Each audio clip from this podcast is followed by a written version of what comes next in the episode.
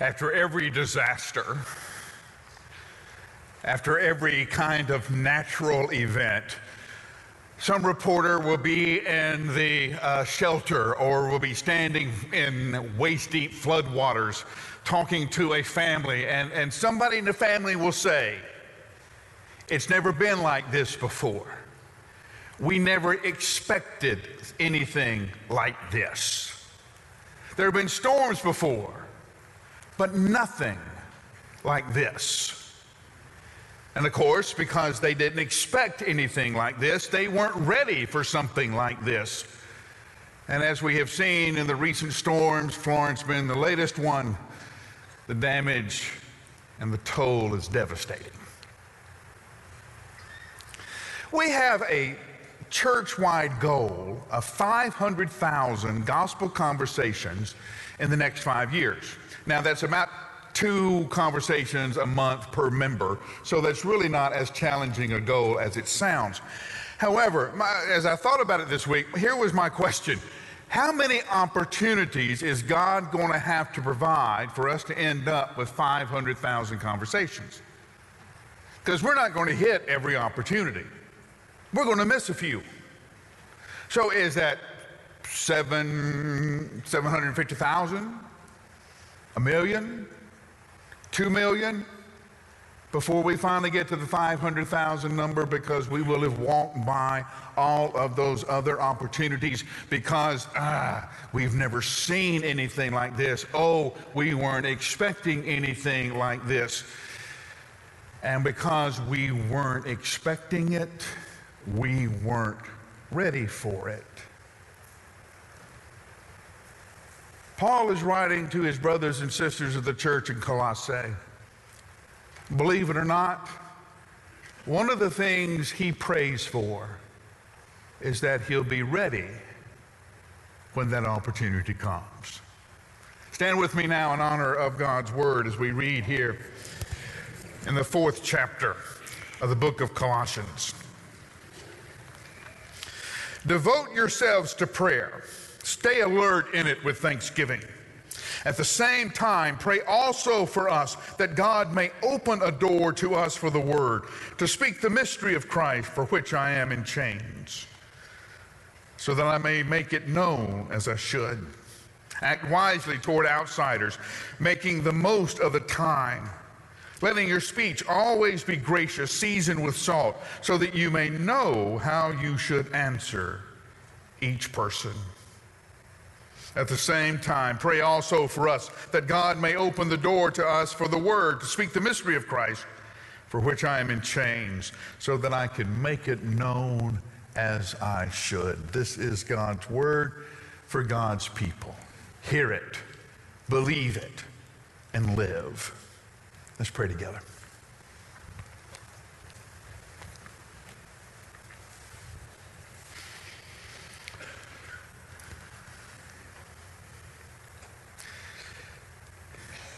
Give us the desperation which Paul senses in his prayer that we'll know when the chance happens and we'll be eager when it does. And we pray this in your name. Amen. Well, Paul was in prison again. And if you follow the, Paul, the career of Paul, you know that every now and then uh, he makes somebody mad for preaching the gospel and he has to go to jail, go directly to jail. He does not collect $200, he does not pass go, he goes directly to jail. I think it was one of the ways that Jesus made Paul sit down long enough so that he would write a letter.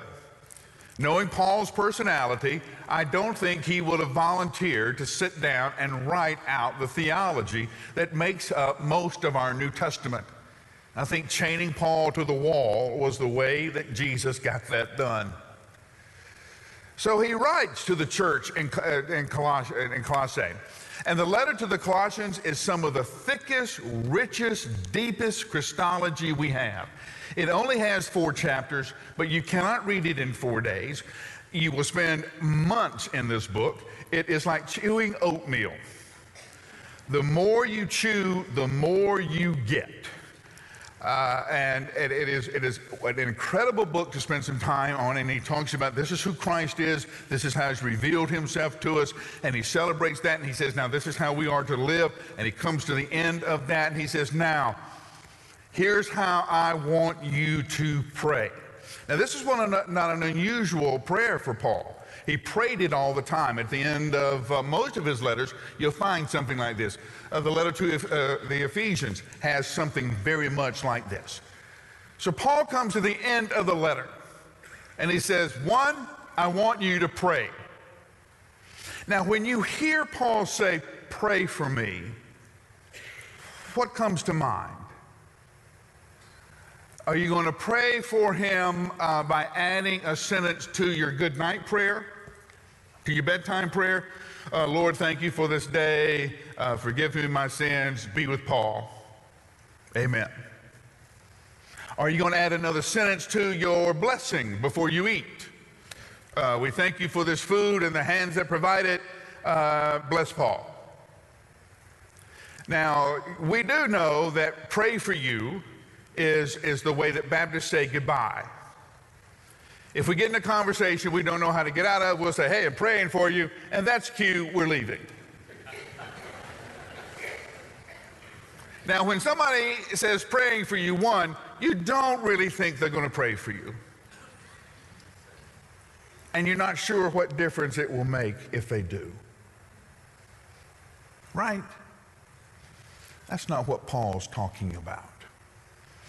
The phrase he uses and the words he uses are, are, it's the prayer of Jacob. Do you remember the prayer of Jacob? Do you remember when the story in Genesis where God jumps Jacob in the middle of the night by the river and the two wrestle all night and God says, Let me go? And Jacob says, I'm not going to let you go until you bless me. Do you remember the story that Jesus told about the persistent widow who, bug, who bugged the judge so much that he finally relented and heard her case and gave her the ruling that she wanted? And Luke tells us that Jesus told this prayer to his disciples so they would learn how to pray and not give up. Uh, do you remember what Winston Churchill told the German ambassador uh, before World War II broke out?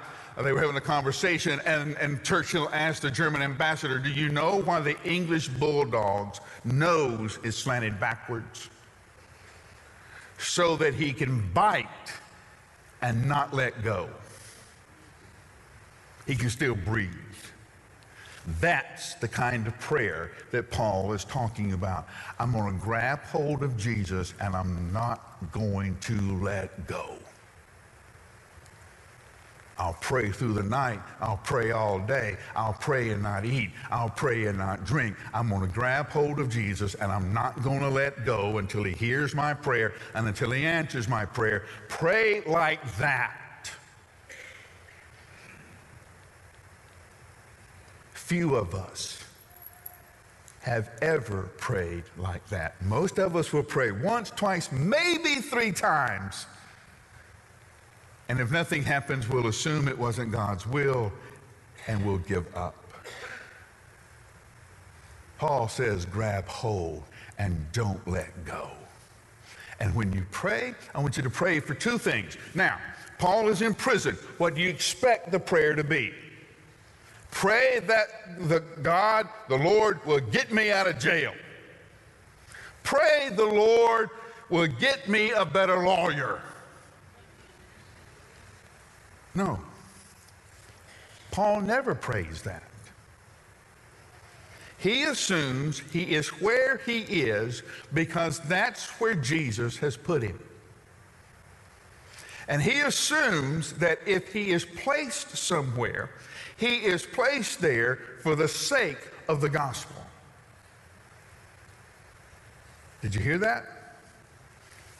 He assumes that he is where he is because Jesus has placed him there. He assumes he's been placed there by Jesus for the sake of the gospel. So pray, one, that the Lord will open doors. We think that we're in charge of the evangelistic moment. We're not. Okay? We assume that if we learn all of the evangelistic techniques, if we learn all the questions and answers, and we get armed with all of our Christian knowledge, that we can find anybody anywhere and we can spew this knowledge on them and they'll respond.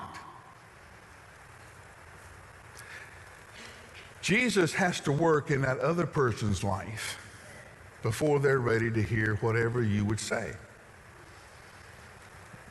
like a farmer, he has to work the soil of that other person's soul so they're ready to receive whatever good news, whatever seed you would be able to plant. But until Christ is ready for you to speak in that other person's life, he's not going to open the door. He's not going to give you permission, which means that there are times when you will be with an unbeliever and Jesus will not give you permission to speak. We'll talk about that in a minute with some other things Paul says.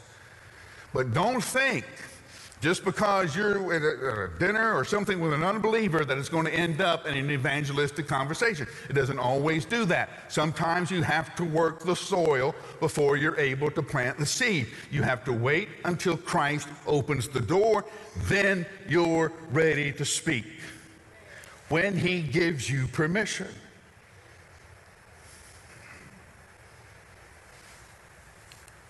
Do you look at your day like that?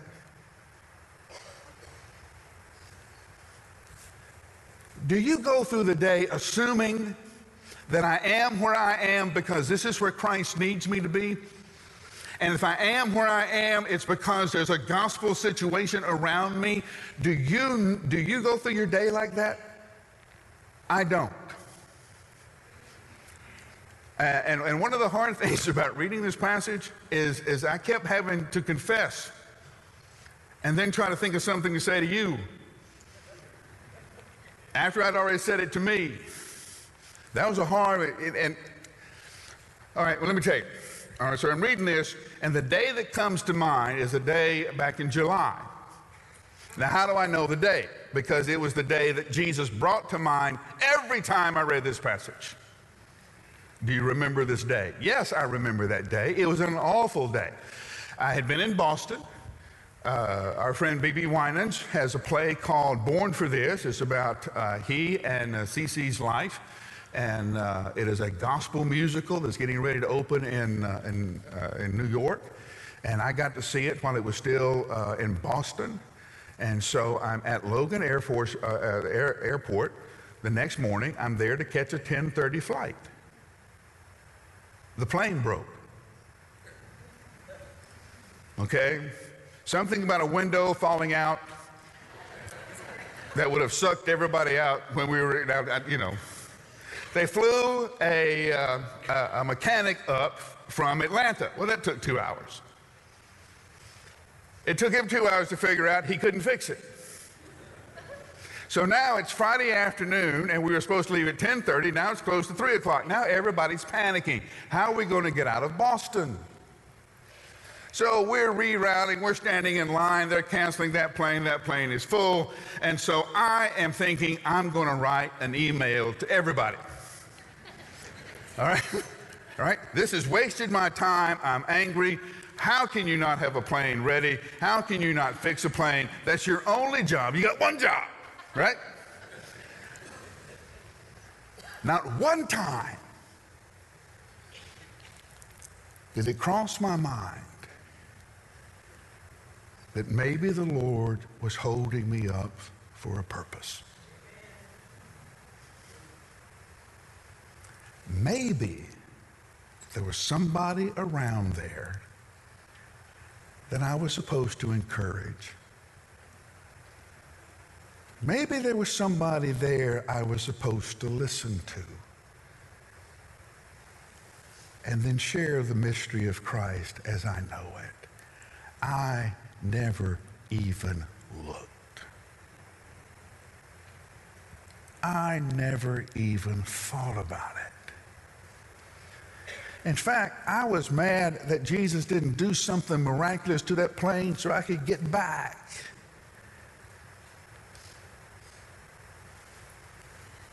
What if I had stepped back?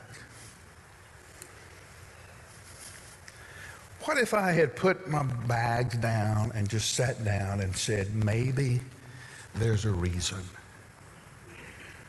You see, it's not about your comfort, it's not about my comfort. It's about the kingdom of God, it's about the gospel of Jesus Christ.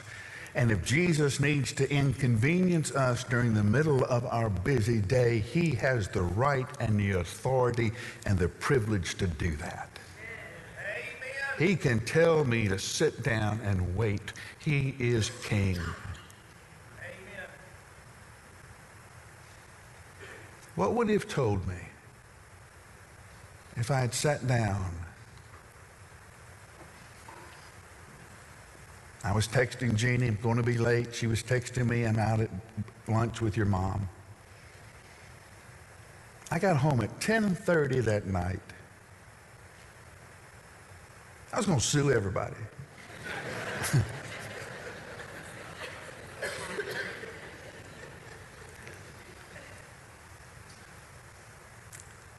the next morning, we got the phone call to meet the ambulance at the emergency room, and my mom died.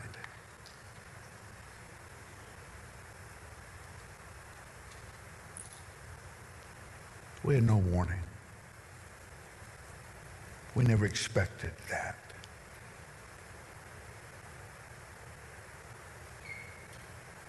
I wonder if I had sat down long enough, what Jesus would have told me. I never gave it a thought.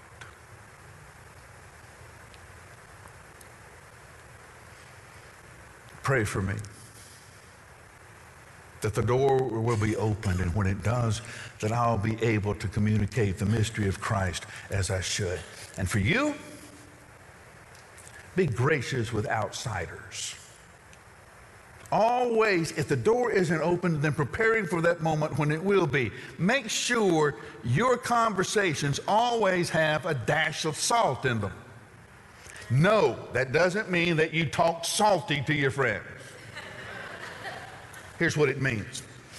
Salt is a catalyst. It makes food more of, it, of whatever it is. Uh, salt makes a tomato more tomatoey. Uh, it makes a chocolate chip cookie more chocolate chip. Okay? That's what it does. It reveals. What he says is, listen to the conversation so that you can hear what they're really asking about. When they're complaining about something, it may not be what you think it is. Listen for those questions of identity that our world asks Who am I? Questions of purpose Why am I here? Of hope Does it really matter? These are the existential questions that are going on throughout our culture, throughout our society. And when you're talking with someone who doesn't know Christ, Put a little salt on that conversation. Make sure you hear what they're really asking for.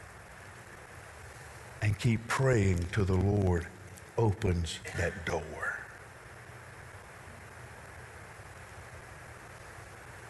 This week, the Lord will have you in a place where you're supposed to be. He'll have you there for the sake of his gospel. It may not be convenient. It may not be comfortable. But that's not what the moment is about. It's about the kingdom and his gospel. Let's pray together. As you pray, use this moment to pray for the conversations that the Lord will put in your path in this coming week. That you'll be ready to share the mystery of Christ. For others of you, you're the one that needs to have that conversation. You don't know anything about the forgiveness of Christ. You don't know anything about the purpose that He can give your life. And that's okay. We don't expect you to know. That's why we have our friends out at the table out in the atrium, and it's easy to find. Big signs says next step. They're there. Just tell them you want to you want to talk more about what Mike started talking about there at the end. They'll pick the conversation up from there. I promise you, your life will be different when you leave.